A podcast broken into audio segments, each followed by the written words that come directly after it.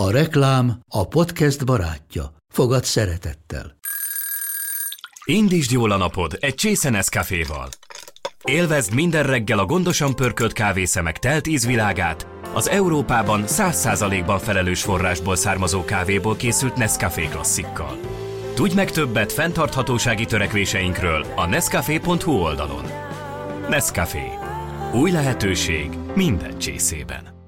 Ez reklám volt, jó volt. Beaton Studio. Ez a Felforgatók, a Bátrak podcastje Kadarkai Endrével. A műsort a Volvo Autó Hungária támogatta.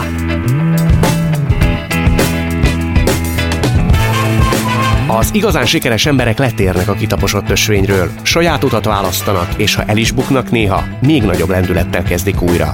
Ők azok, akik átírják a játékszabályokat, új utat keresnek, és elérik, amit szeretnének. A Felforgatók Podcast olyan magyarok történetét meséli el, akik mertek szembe menni az árral. Orvosi műszerekkel kereskedett, járta a világot, de érezte, hogy ez nem az igazi. Aztán, mint oly sokaknál, nála is jött egy sorszerű találkozás. Eszennyeni kövel került egy társaságba. Ebből aztán lett egy lemez, majd egy színdarab. Ma pedig ott tartunk, hogy több mint tíz éve működik az Orlai Produkciós Iroda. Az egyik legnépszerűbb magánszínház, amely leigazolta Hernádi Juditot, Kern Andrást, Kovács Patriciát és meg annyi tehetséges fiatalt. Sokáig bulvár színházazták őket, de mára ezt is sikerült levetkőzni. Most jönnek a műsor szponzorai, majd mindezt átbeszélem Orlai Tiborral. A felforgatók azok az újítók, akik nem kötnek kompromisszumokat. Mi a Volvo-nál hiszünk abban, hogy a környezet tudatosság és az élményekkel teli autózás megfér egymás mellett. Mostantól minden modellünk a legfejlettebb plug-in hibrid hajtással is rendelhető. Ultra alacsony károsanyag kibocsátás és kiváló menetdinamika egyszerre. Maradjon lendületben és közben óvja a jövőt. Volvo plug-in hibrid modellek. Mindig feltöltve.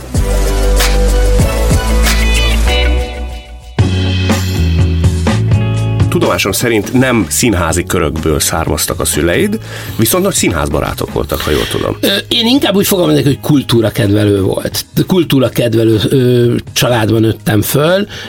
Édesanyámnak nagyon-nagyon fontos volt az, hogy gyerekkoromtól kezdve megismertessem mindent velem, ami a kultúrához hozzátartozik, illetve ahhoz a polgári értékrendhez, amivel én felnőttem lettem. Te menet közben sejtetted azt, hogy neked ez kijelölt út lehet? Nem.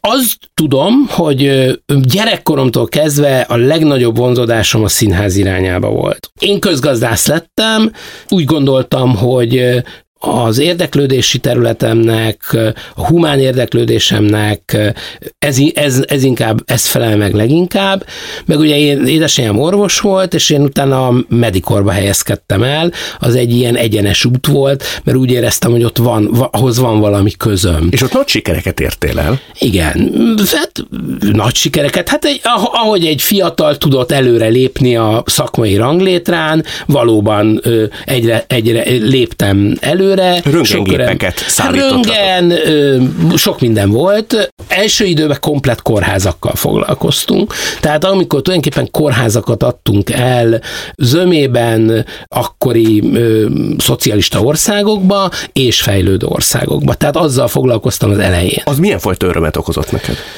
Először is ez talán mindig, mindig jellemző volt, hogy hogy mindig volt bennem egy ilyen úttörő ö, ö, ö, szemlélet. Tehát a saját területen, amin dolgoztam, ott, ott megpróbáltam ö, mindazt megreformálni, megjavítani, megújítani, újakat kitalálni ebbe a rendszerbe. Azt miért kell? Hát mert valamit jól akarunk csinálni. Ha, jól, ha valamit jól akarok csinálni, akkor szerintem nagyon fontos, hogy próbáljam azt hatékonyabban, effektívebben, gazdaságosabban, értelmesebben, munkaidőt spórolva megoldani. A lelkesedésed, vagy ez a fajta igényszinted, az mikor kezdett el lohadni? ebben az iparban, ebben a szakmában? ez már bőven a rendszerváltás után volt, amikor én elkezdtem azt megérezni, ez a 90-es évek vége, hogy akkor azért már főleg inkább itthoni kórház beszerzésekkel foglalkoztunk, vagy például mi voltunk az elsők, akik elkezdtük kórházaknak ajánlani, hogy a beszerzések erre tendereket írjanak ki, amit ugye most közbeszerzésként hívnak. Mi voltunk az első cég, aki tendereket írt ki kórházaknak. És igazából nekem ott lett egy kicsit fájdalmas ez a dolog, amikor azt kezdtem el megérezni, hogy a beszerzéseket nem feltétlenül a, a betegek érdeke, vagy az optimális beszerzés ö, határozza meg, hanem egyéb ö, érdekek is ebbe ö, beleszámítanak. És itt nem feltétlenül beszélek korrupcióról, ö, ö, de, de, de, de láttam, hogy, hogy, hogy nem mindig voltak optimális döntések. És ez egy idő után elkedvetlenített, és akkor ez nagyon egy időben zajlott azzal, amikor Eszenyi Enikővel egy társaságban találkoztam, és úgy hirtelen egyik pillanatról a másikra bent találtam magam a, a, a, a színházi világban. Te egy utólag visszagondolva mindenre, ezt a vakszerencse számlájára írod? Hát nyilván az, hogy én Enikővel egy társaságban találkoztam, ahol neki pont egy olyan emberre volt szüksége, aki szervezőkészséggel, logisztikai érzékel rendelkezik, az nyilván a vakszerencse. De az, hogy erre én nyitott voltam, és az, hogy én nekem ez egy másodpercig nem okozott ö, gondolkodást, hogy én ezzel elkezdjek foglalkozni, akkor még a mindennapi munkám mellett természetesen, ö, az nyilván nem a vakszerencse kérdése. Ugye nagyon sokáig én Enikővel dolgoztam együtt, és úgy jöttek létre az új produkciók, nagyon sok szép közös élményünk és ö, eredményünk volt, és akkor 2006 volt az, amikor az önálló területre léptem, és ez ugye a 6-7-6 tánc volt, és ez talán ezt érzem egy az életem egyik legnagyobb szerencséjének, amiért örök hálával tartozom Vári Évának, Kulka Jánosnak és Ilán Eldádnak, hogy rögtön egy, egy nagyon nagy sikerű produkció lett, jött létre, ami egyrészt az anyagi biztonságát megteremtette ennek, az, ennek a területnek, másrészt a szakmai elfogadás irányába óriási. Mindig azt szoktam mondani, hogy ők legalizáltak engem, engem ebben a szakmában. Most is azt mondom, hogy én nem, nem művészember vagyok, én nem értek a művészet, nyilvánvalóan nagyon sokat változott, tehát sokkal több minden látok már, mint amit láttam 97-ben, amikor ez indult, de nem hiszem magam arra alkalmasnak, hogy én most majd megrendezek egy színdarabot. Nem, nem vagyok erre én alkalmas.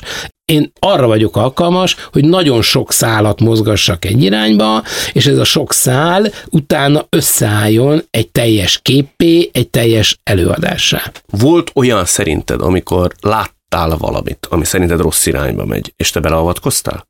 Nem, mert ehhez nincs az én belső szabályrendszerem szerint erre nincs jogom. Én megbíztam egy alkotó csapatot, mm, x hónappal a, a bemutató előtt ennek az előadásának a létrehozására. Ővelük megállapodtam, átadtam nekik ennek a minden, minden feltételrendszerét, innentől kezdve nekem ki kell tartanom mellettük a bemutatóig. Akkor is, hogyha tudod, hogy fejjel mentek a falnak. Igen. Én ő, nyilván jeleznem lehet a rendezőnek, hogy valami nekem nem tetszik, nem így érzem, ellentmondást látok, problémát látok. Stb. Meg is teszed, gondolom. Természetesen, de mindezt úgy, hogy nem tudálékosan és nem irányító vezetői elvárásrendszer megfogalmazásba, hanem mindegy néző kételjeit fogalmazom meg, vagy egy megnéző kételjeit, vagy problémáit fogalmazom meg. Mondok egy konkrét esetet, és talán úgy egyszerűbb, hogy akkor ezt tegyük is tisztába. Verebes István Tólik című könyvében felidéz egy történetet, nevezetesen azt, hogy Kern András és Hernán Judit kétszereplős darabját az ő tudta nélkül a két színész, állítja Verebes, a megjelentek szerint, kvázi átigazította, átrendezte, és rólad annyit ír, hogy állítólag ez a te tudtoddal történt. Uh-huh. Ez igaz? Ez egy nagyon, nagyon kényes és nagyon nehéz próbaidőszak volt. Ugye Vereves rendezte a darabot. Vereves István rendezte a darabot, nagyon régen nem dolgoztak így együtt, hárman együtt, nagyon várták ezt a közös munkát, és valahogy eléggé nehézkesen ment ez a, ez a próbaidőszak. Voltak feszültségek, sértődések, rossz mondatok, ebben az egész folyamatban. Odáig ö, fajult el ez a belső feszültség, ami azt eredményezte, hogy egyik fél se volt már nyitott a másik félnek a, a véleményére. A színészek úgy döntöttek, hogy ezt ők így ebben a formában nem szeretnék tovább csinálni. Az, hogy ez mennyire volt a háta mögött, azért ez egy picit, ez egy árnyaltabb kép ennél. Ez odáig vezetett, hogy nagyon feszült helyzet teremtődött, és így igazából a legvégét már, már annak nem volt részese Verebes István. Magyarul más került színpadra, mint amit a Verebes ne, István én ezt nem gondolom, hogy más nem? került. Itt, itt nem, szó sincs arról, hogy más került. Itt a változások nak a lebonyolításáról Ami volt szó. tehát az eljárás sérelmezi valószínűleg. Itt, igen, tehát itt nem, nem, nem, itt alapvetően nem sérült, amit ő rendezett, egyáltalán itt a változásoknak, nagyon sok változás van annak a darabban, abban a darabban, és a változásoknak a lebonyolításáról volt szó. Ti ezt, vagy te ilyenkor menedzserként ezt, hogy intézed ezt követően verebessel? Ez egy szörnyű, mm, nehéz helyzet volt. Ma már máshogy csinálnád? Nem tudom. Én akkor nem tudtam megoldást, és én most sem biztos, hogy tudnék arra a helyzetre megoldást. Ö, nem volt, nem, nem volt feloldható az a feszültség, ami volt. Viszont a bemutatónak meg kellett lennie, e, és azért az, hogy Veremes István kilépett ebből a munkafolyamatból, az az ő döntése volt. Ha jól értem, akkor ez a mai napig nincs feloldva. Nincs. Nincs.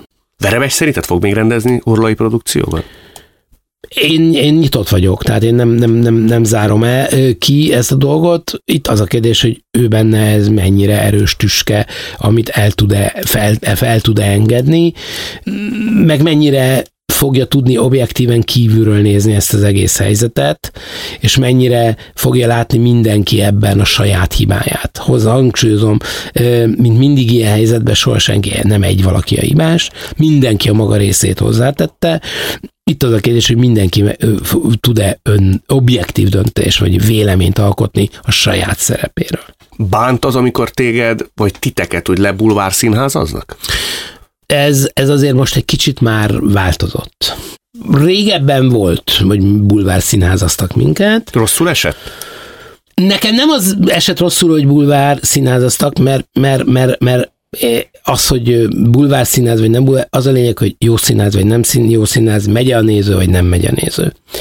Itt ez az ismér a te szempontodból? Engem ez, a, ez az, hogy jó előadás, a... nem, hogy jó előadás született, és hogy a közönséget érdekli-e. Nem, nem az a fontos, hogy valami százszor menjen teltházzal, mert van olyan előadás, amit úgy hozunk létre, és tudjuk, hogy az maximum 20-25-öt fog menni, de de az megtalálja a közönséget. Amikor az anyagi biztonság megteremtődött, és amikor mondtam, hogy a Fédra fitness elindult egy művészszínházi vonal is a mi területünkön, akkor én egyre gyakrabban csinál, csináltunk, hoztunk létre abban az időben főleg monodrámákat, amelyben ugye a Jurányi lett a, a leginkább a partnerünk, és, és ott, já, ott kezdtük el ezeket játszani, amik már rétegszínházi előadásoknak nevezhetők.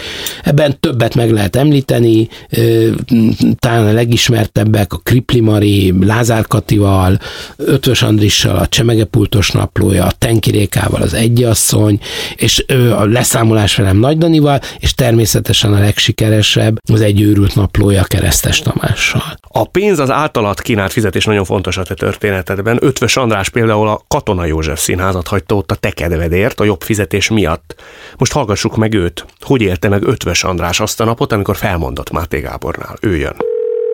Amikor megtudtam, hogy, hogy lesz egy második kislányunk is, így nyár végén, akkor elmentem az évadnyitól, és utána felmentem hozzá az irodába, és elmondtam neki, hogy tavasszal el fogok menni, ez biztos, és hogy mindenki nagyon szeretek, de én nem tudom így ilyen körülmények között csinálni ezt a munkát itt. Nem lepődött meg, mert egy ideje nézte az életemet, mert ő volt az osztályfőnököm is. tehát ő tudta, hogy én hogy élek, vagy, vagy az én életemben mi az, amikkel meg kell küzdeni. Ő már rég odatta volna azt a raklapénzt, ha tudta volna.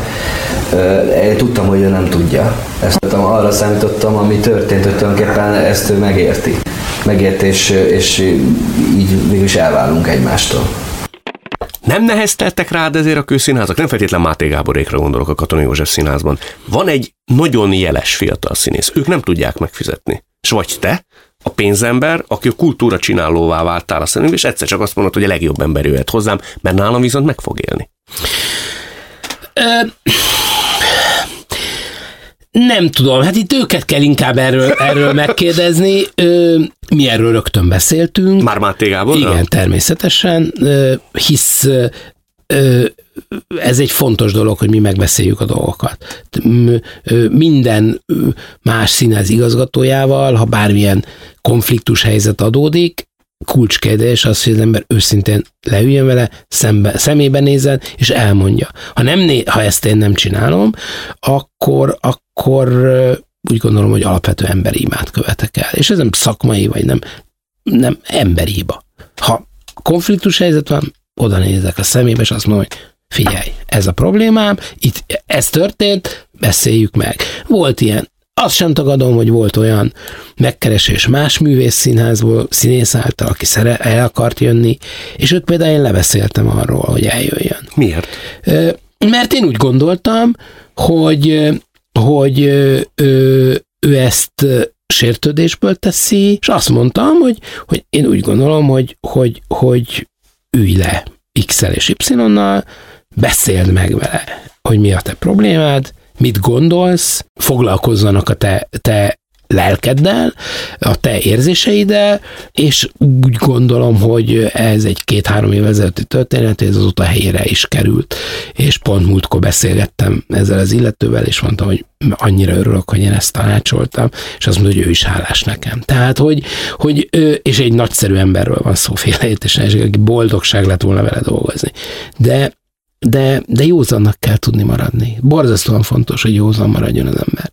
És ne csak a saját érdekeimet nézem, hanem annak az embernek az érdekeit, akiről szó van. Ez, ez szerintem egy vezetőnél az alap. Nem lehet csak saját érdekből gondolkodni. Az nálad hol dől el, hogy ki az az ember, akihez van valami fajta kémiád? Mert nem biztos, hogy minden színésszel. E van, nem, ember. biztos, biztos, hogy nem. Itt a színészeken lévő teher is sokkal nagyobb. Tehát adott esetben egy kőszínházban egy próbaidőszak a színpadon zajlik, műszakkal, mindennel együtt. Nálunk próbaterembe sokszor adott esetben egy lakásba, és bizony nincs egy asszisztensül ott, és bizony van, amikor utána a elpakolásba a színészeknek is részt kell venni. Én megpróbál, mindaddig, ameddig nem veszélyezteti az előadásnak a minőségét, én megpróbálok feladatokat összevonni. Volt, Tehát, hogy vissza kellett lépni egyet, és azt mondtad, hogy lehet, hogy ezt egy kicsit most túl racionalizáltam. Igen, volt. Volt. És akkor plusz egy ember belkerült. Abszolút volt ilyen. De belevágtam a szabadba, ha jól értem, van olyan színész, aki például ezeket a körülményeket, ezeket a fajta áldozatvállalásokat... Nem tudná ugyanúgy csinálni. Igen, aki nincs ehhez hozzászokva, akinek ez, ez lehet, hogy, hogy ő úgy élné meg, hogy ez a munkájának a rovására megy, aki ennél már kényelmesebb, és ez nem feltétlenül jelent korosztályi beosztás, mert látok fiatalba is olyat, aki erre alkalmatlan, és látok idősbe is olyat, és látok időszintben olyan, aki erre például tökéletesen alkalmas, és elfogadja ezeket a feltételeket. Ennek egyik eredménye az,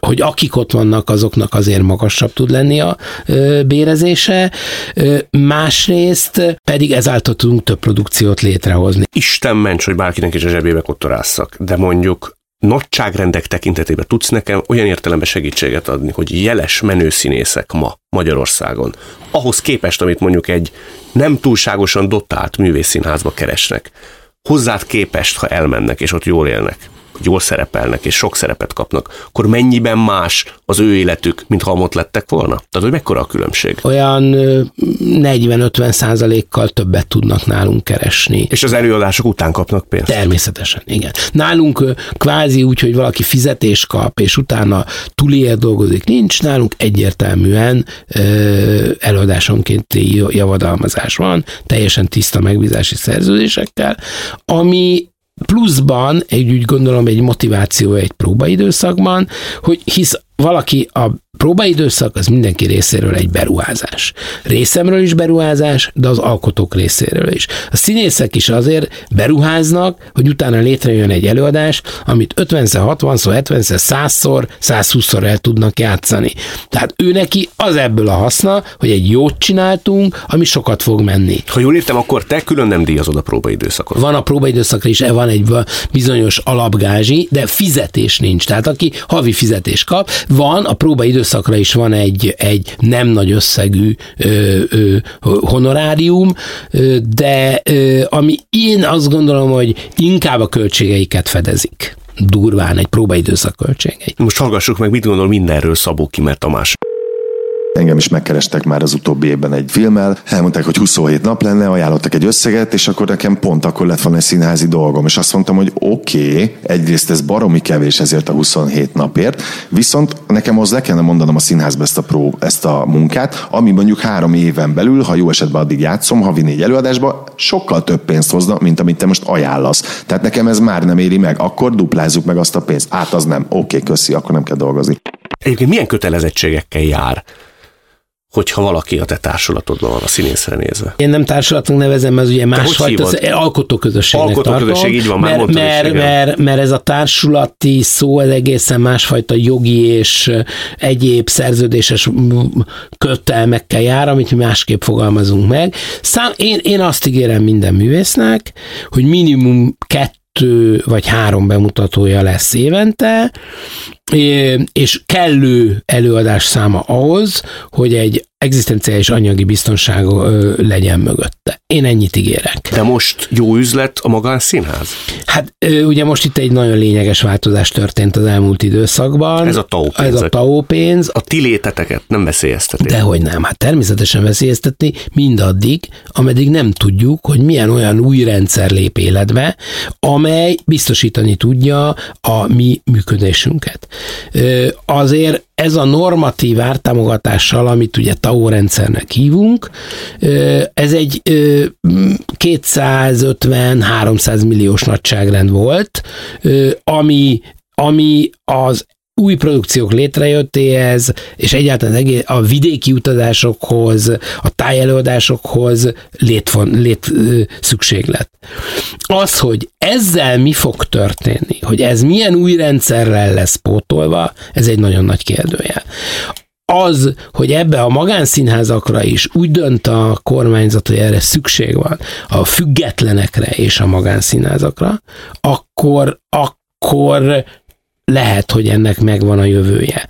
Ha nincs, akkor meg kell próbálni egy olyan fajta ö, működést kialakítani, ami bizonyos értelemben szakmailag visszalépést jelent. Az már most látszik, hogy kevesebb a vidéki ö. Táj, fellépés. Szerinted eljöhet az a pont, Orlai Tibor esetén, hogy egyszer azt mondja, hisz már egyszer váltott pályát, hogy egyszer azt mondja, hogy hagyom az egészet a fenébe. Kifújt, elvesztettem a motivációm, az érdeklődésem, az igényszintem már nem e felé tendál, ezt már nem tudom megreformálni jobban, ezt a műfajt. Ez, ez inkább akkor következhet be, amikor úgy érzem, hogy egy ellehetetlenített helyzetben vagyunk. Ha egy ilyen helyzet kialakul, akkor vegetálni én azt gondolom, hogy ahhoz már öreg vagyok. Ez senkinek nem jó. Tehát az a nézőnek nem jó, a színésznek nem jó, a háttérmunkásoknak nem jó, és természetesen nekem se jó, hisz nem építek, hanem lebontok. Nyilván fel kell vállalni adott esetben, hogy az ember háttérbe vonul. Tudnál? Nézd, én szerintem ez egy emberi erő és tartás kérdés, hogy ezt meg tudjuk-e csinálni, vagy nem. Volt már ilyen berészem, amikor egy olyan ember céget ismertem, aki egy csodálatos fejlődésen ment keresztül, és aztán észrevettem, hogy ez az ember lett ennek a cégnek a fejlődésének a gátja. Remélem nekem lesz annyi erőm és, és tudásom és értékítéletem, hogy ebben az esetben én háttérbe tudjak lépni, vagy vissza tudjak vonulni. Mint mindannyiunknak, a felforgatóknak is szükségük van feltöltődésre, ami aztán hajtja őket előre a maguk útján. Most megtudhatjuk, miből merítenek ők. Az inspirációs blog támogatója a Volvo Autó Hungária. Egy színházi ember, egy üzletember nagyon sokfajta információból, ihletettségből kell, hogy végül is döntsön, dolgozzon. Te honnan nyered az inspirációdat? Számomra nagyon fontos azoknak a embereknek a szeretete, együvé tartozás érzés azokkal az emberekkel, akikkel együtt dolgozok szorosan. Ez nagyon lényeges inspiráció számomra. Mert ez rögtön inspirál engem arra, hogy számukra is egy biztonságot tudjak megteremteni. Ez egy nagyon fontos inspiráció. Hazudnék, ha, ha azt, ne, azt nem mondanám, hogy nyilvánvalóan a, a, taps, a siker az nem tartozik az inspirációhoz. Természetesen hozzá tartozik, de számomra az is inspiráció, amikor valami olyan dolog születik a, a kezeink al- alatt, ami olyan értéket hordoz, olyan dologról beszél, ami tabu téma, ami, amivel nem szeretnek szembenézni az emberek, amit kerülünk. Ez is egy inspiráció, hogy mert, mert feladatunk van, tehát nyilvánvalóan a színázi emberek közéleti emberek is. Tehát innentől kezdve nekünk van társadalmi felelősségvállalásunk is. Számomra ez mindig is az volt, hogy, hogy merjünk beszélni olyan kérdésekről, amit kerülni szoktunk. Legyen az a másság, családon belüli erőszak, antiszemitizmus, idős fiatal ellentét, és a betegségek kérdése. Ez, ez számomra mindenképpen egy erős, erős in, in, inspiráció, hogyha ezt a területet én tovább tudom építeni. A feltöltődést hozó élményeket a Volvo Autó Hungáriának köszönhetjük. Orlai Tibor példája azt mutatja meg, hogy van élet az államilag finanszírozott színházakon kívül is, és lehet mindezt őszintén, együttműködőn és kedvesen is csinálni. A világot a felforgatók teszik jobb helyé. Konfliktusokat vállalnak, mert hisznek ügyeikben. Nekik köszönhetjük a fejlődést. Magyarországon is vannak felforgatók szép számmal. Jövő héten az egyik legnépszerűbb magyar pszichológust, Almási Kittit hallgathatjuk a felforgatókban.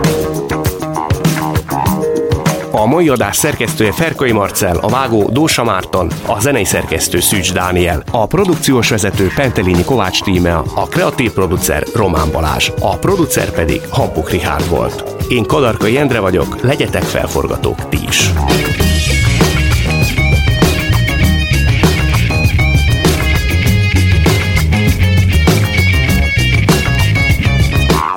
A műsort a Volvo Autó Hungária támogatta. Beaton Studio. Ha más podcastekre is kíváncsi vagy, hallgassd meg a Béton műsor ajánlóját. El tudod képzelni, hogy a podcastet, amit éppen most hallgattál, fél év múlva már a mesterséges intelligencia generálja? Mi sem. De ha érdekel, eljötte már a gépek lázadása. Hallgass bele az Embertelen podcastbe. Orsós Lajos vagyok, a műsor házigazdája. Egyelőre még élőben. Egyelőre. Fedezzük fel együtt, hogyan ismerkedik, randizik, mesél és vitatkozik Betty és Péter, két teljesen mesterséges intelligencia. Lajos, a podcast címét mond még egyszer, Léci. Oké. Okay. Embertelen podcast. Ez egy Béton Podcast.